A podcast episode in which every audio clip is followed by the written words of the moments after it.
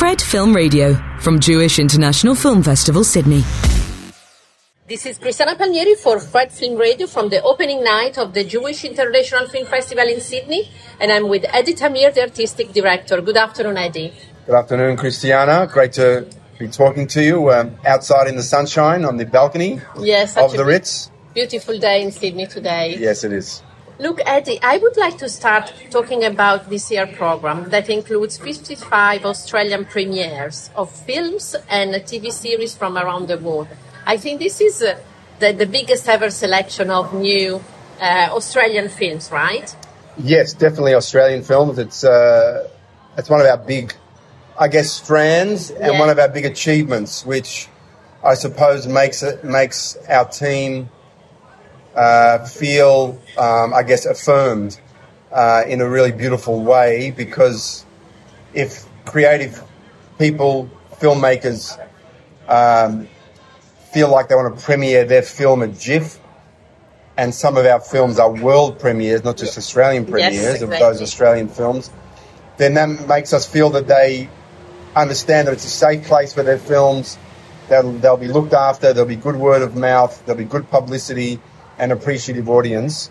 And uh, it's taken us you know, quite a few years to get to that, but this year is a bit of a culmination Yeah. uh, in that way. Oh yeah, I can see look, browsing the program. Um, can we spend a little bit of time on the world premieres? I Yes. would like our audience to know about that. For sure. So, um, Revenge, My Dad, the Nazi Killer. It's a very tabloid sort of title, yes, indeed. um, but it is uh, at the same time a really high quality film. It's by a prolific um, Melbourne filmmaker called Danny Ben Moshe. And uh, it's just one of those, you can't believe it's true stories that will should be translated into a feature film one day. So, just for context, late 1940s, many Holocaust survivors came to Australia on ships, simultaneous, and on those same ships, probably, came hundreds of ex Nazis and Nazi collaborators. Some known to the, um, some not known, and some known to the Australian government. So ASIO, the Australian Yeah. spy organisation, um, they in fact um, knowingly allowed in about 800 of these Nazi and ex-Nazi uh, collaborators yeah. and even though they had their full crimes against humanity files, um, because Australia was in the groove of the anti-communist uh, battle, Yes. uh, they thought who better to help them with that than um, some ex-Nazis uh, who uh, did a good job for a while, I suppose, uh, against the communists. So that's a setup, which is an unusual setup, which has not been explored in Australia, in Australian film. I think not much even in literature. So you can imagine that that landscape is very ripe. So, as it happens, around 20 of these ex-Nazis and Nazi collaborators died in unsolved circumstances in Australia in the late 50s. So, like accidents or. Uh, you tell me. so, what the film does is there's three brothers in Melbourne called the Green Brothers, and they are in their kind of 50s and 60s, and they're looking back and piecing together rumours and stories about their father and their uncle, who were Holocaust survivors, who were partisans during the Second World War and the Holocaust, who moved to Melbourne.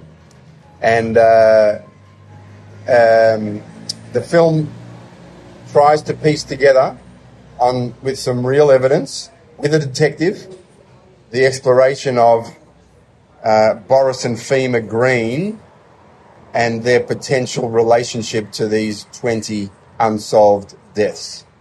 wow. Yeah. Just this beginning, it's really interesting and uh, poignant. And deals with many things, including if one's government is not, according to you, being just, what right, if any, do citizens have And taking To their take- own hands. Yeah. Justice. Yep. What is justice? Yeah.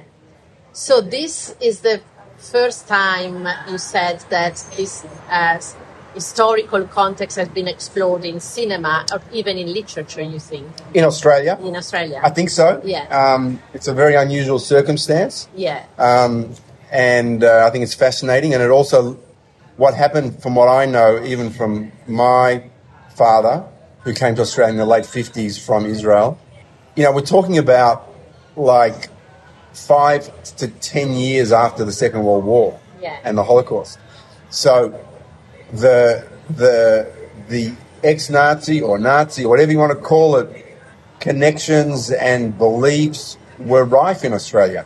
So there were Nazi demonstrations in Australia, in Melbourne and Sydney in the 50s that were clearly inflaming and infuriating local Jews as well as survivor Jews that had just arrived.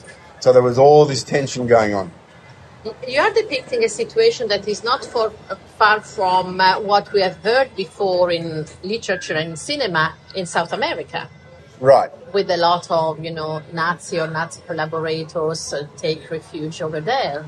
Well, but I'm not sure about how high a percentage of the Jewish population were Holocaust survivors Was in uh, in uh, South America. Yeah. Yeah.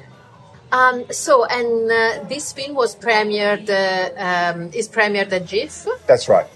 And what about, you know, global distribution? Yeah, so I think um, you know we just had a big coverage in the Australian that Yeah. spread on the weekend about the film, and we're hoping that you know uh, for the filmmakers that uh, JIFF is a good experience for them, and it gets picked up internationally. I think they're they're working on that as we speak.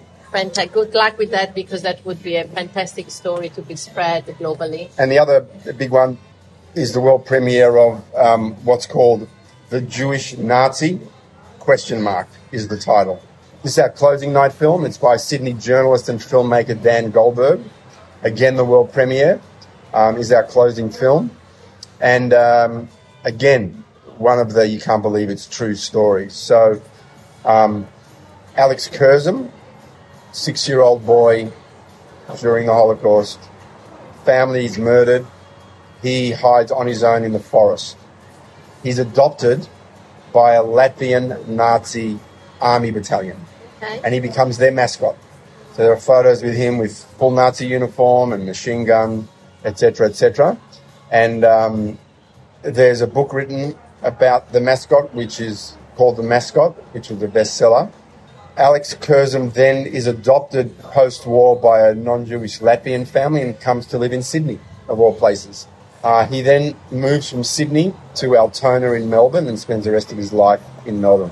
And the, re- the other thing that he does for the rest of his life is search for his identity because he doesn't know his surname. He was a six-year-old boy. Yeah. It's all a bit not clear um, who he is, what connections he has left on Earth, who he is, and so there's many red herrings and many twists and turns as he looks to establish, um, I guess, who he is. Ah, two very interesting uh, premieres. Congratulations for uh, securing these two for Yes. JIFF. There is another uh, uh, section of JIFF that is really something that I really care about, and uh, the short films uh, that you present. So I know that JIFF continues the tradition of funding new Jewish filmmaking voices via uh, this JIFF Short Film Fund. So what does the program showcase this year? Yeah. So it, it is slightly expanded this year, which is exciting. Um, and so we also have um, six world premiere shorts Yeah. in the program. Um, so we have a slot um, which is um, has five of these shorts with the filmmakers presenting.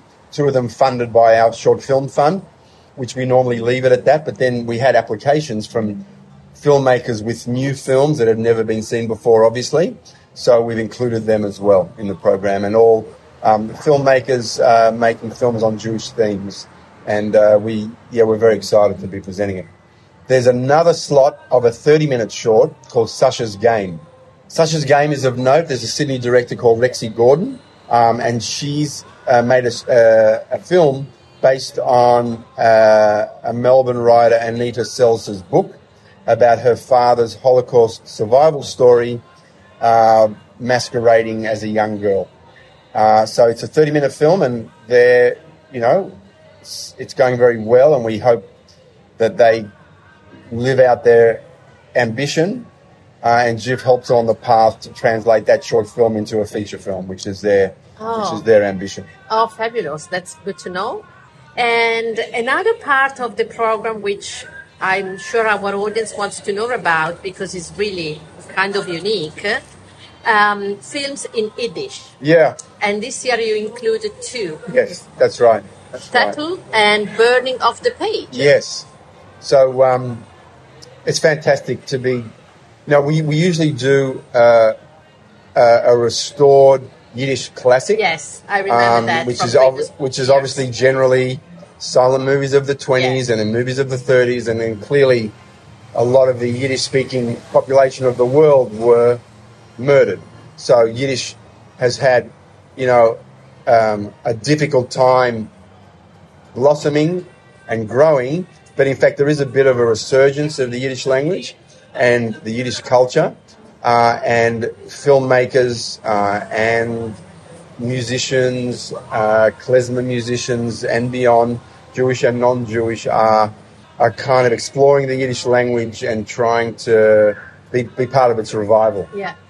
SHTTL is amazing in its own right. Forget about the the exotic nature of the Yiddish language. Um, it is a full length feature film in the Yiddish language, and there's probably maybe one a decade Yeah. that comes along.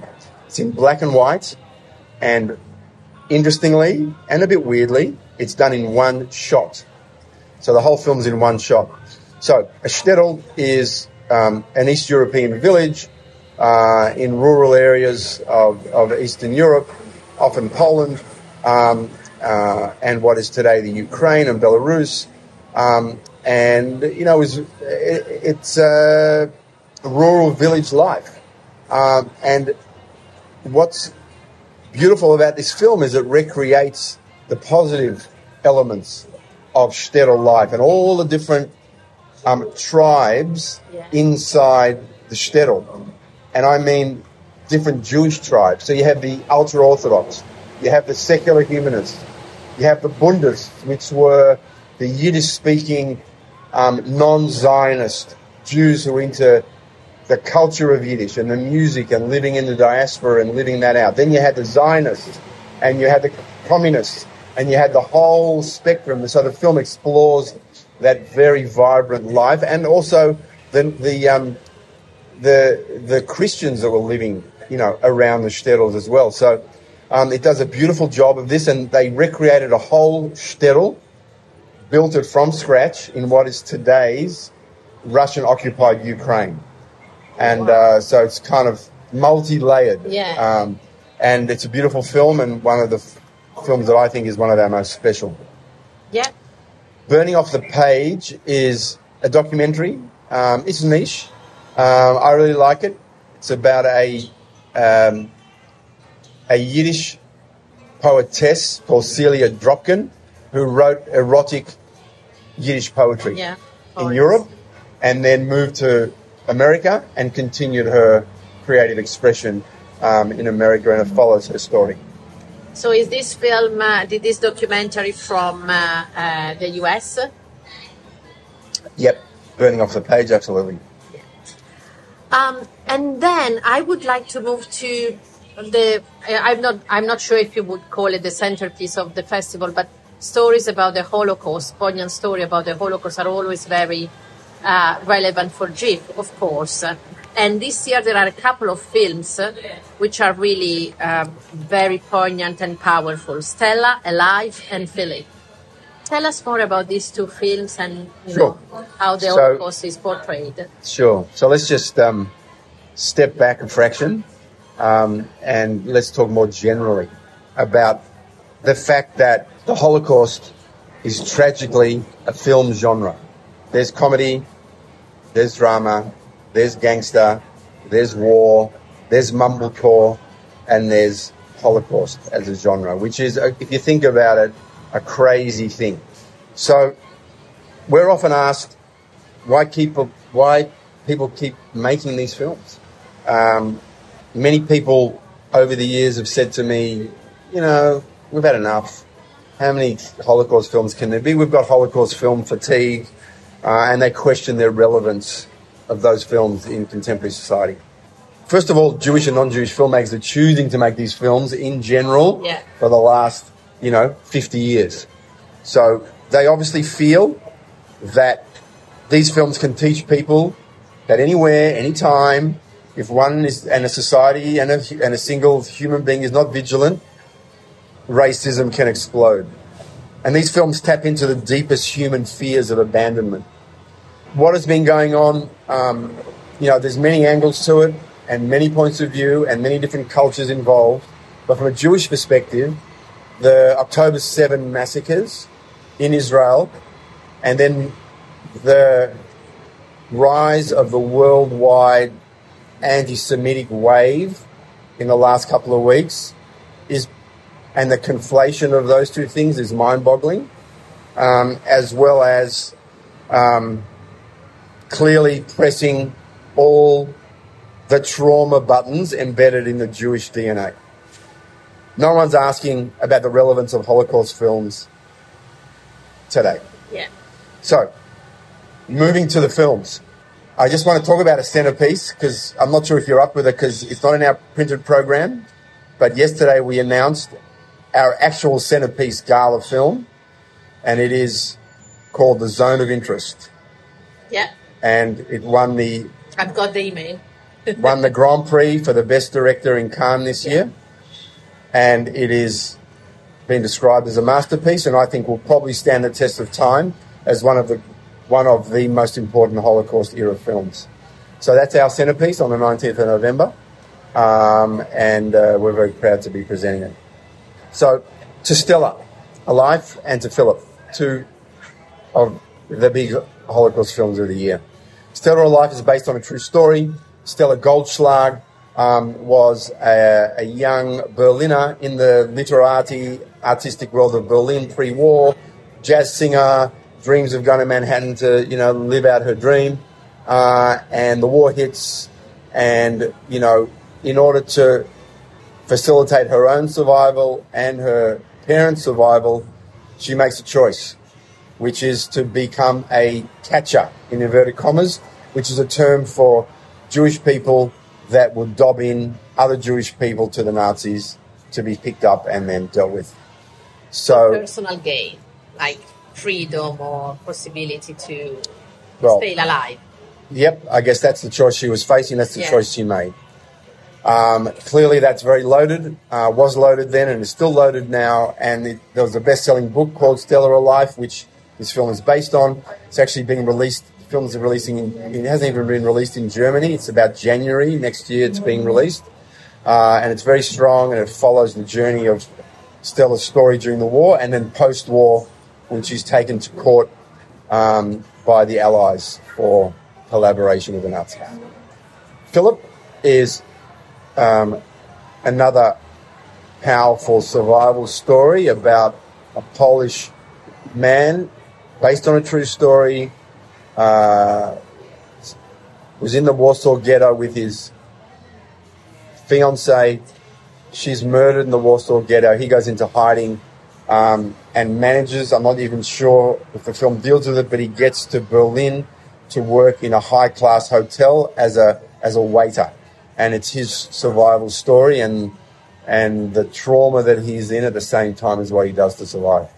And I read something about this character because it's a real story, and apparently he was a polyglot, speaking uh, very many languages, uh, which helped him to survive. So that was one element, and he was Yeah. also um, clearly very attractive to females, and he um, uses that power in a very kind of angry and unusual way. Manipulative uh, also, yeah. Be- beautiful story, great film. Eddie, I have one last question for you, which is not necessarily about the program, JIFF program, it's more about, you know, contemporary issues. So, one of the strengths of JIFF is to offer a program that tackles past and present historical and political matters from different angles and giving space to different voices. And this provides a very balanced interpretation of contemporary issues related to Jewish culture and history. How do you build the festival program to achieve this goal? This must be a very complex balance to achieve. Sure. So we we have a, we have some criteria. So I guess the overriding criteria is our red line, which we don't cross, is anything that we consider hateful, inciting, and or deceptive. So that's our red line. Our general philosophy on diaspora stories, as in films outside Israel, is that they are stories that have Jewish theme, character, and story. Films that are in uh, set in Israel, um, clearly, um, and couldn't get hotter, wilder, and more controversial and more loaded than the weeks that we're currently in. But our um, philosophy in general, and it continues, is that because Israel is the coalface of Jewish history from whatever 1200 BC, um, anything that happens in Israel resonates with Jewish experience, and that includes minority voices and minority stories. So we make a big effort to find, seek out those films um, that do that in a way that we think doesn't cross any red lines for us. A couple of examples of those um, is a film called The Future, which premiered at Tribeca this year. Very powerful film um, about a an Israeli Jewish woman um, who works uh, as a psychologist and and and I guess statistical modelling to work out when there um, is likely to be a terrorist attack and by whom. There is a terrorist attack by a young Palestinian woman, and clearly it means her model didn't work. And she then interviews over a series of weeks this young Palestinian woman to try to understand who she is. And in that process, they develop a relationship and arguably learn quite a bit from each other. So I guess that's an example, I think, of what you're asking me. Yeah, yeah. No, thank you for your answer because what is interesting to me uh, is when we chat about JIFF, it's not just about the films, but it's also about uh, framing uh, uh films uh, into, you know, a bigger scenario. And I'm really grateful that you did this again this year. Thank you very much for your time, Eddie. Good luck with JIFF. And JIFF opened last night in Melbourne and is opening tonight in Sydney and is running nationally in Brisbane, Canberra, Gold Coast, Hobart, and will close in Perth on the 6th of December. I've been talking to Eddie Tamir, the artistic director of the Jewish International Film Festival, and I'm Cristiana Palmieri for Fred Film Radio, the Festival Insider. Fred, Fred, Fred, 24 7 on Fred FM and smartphone app.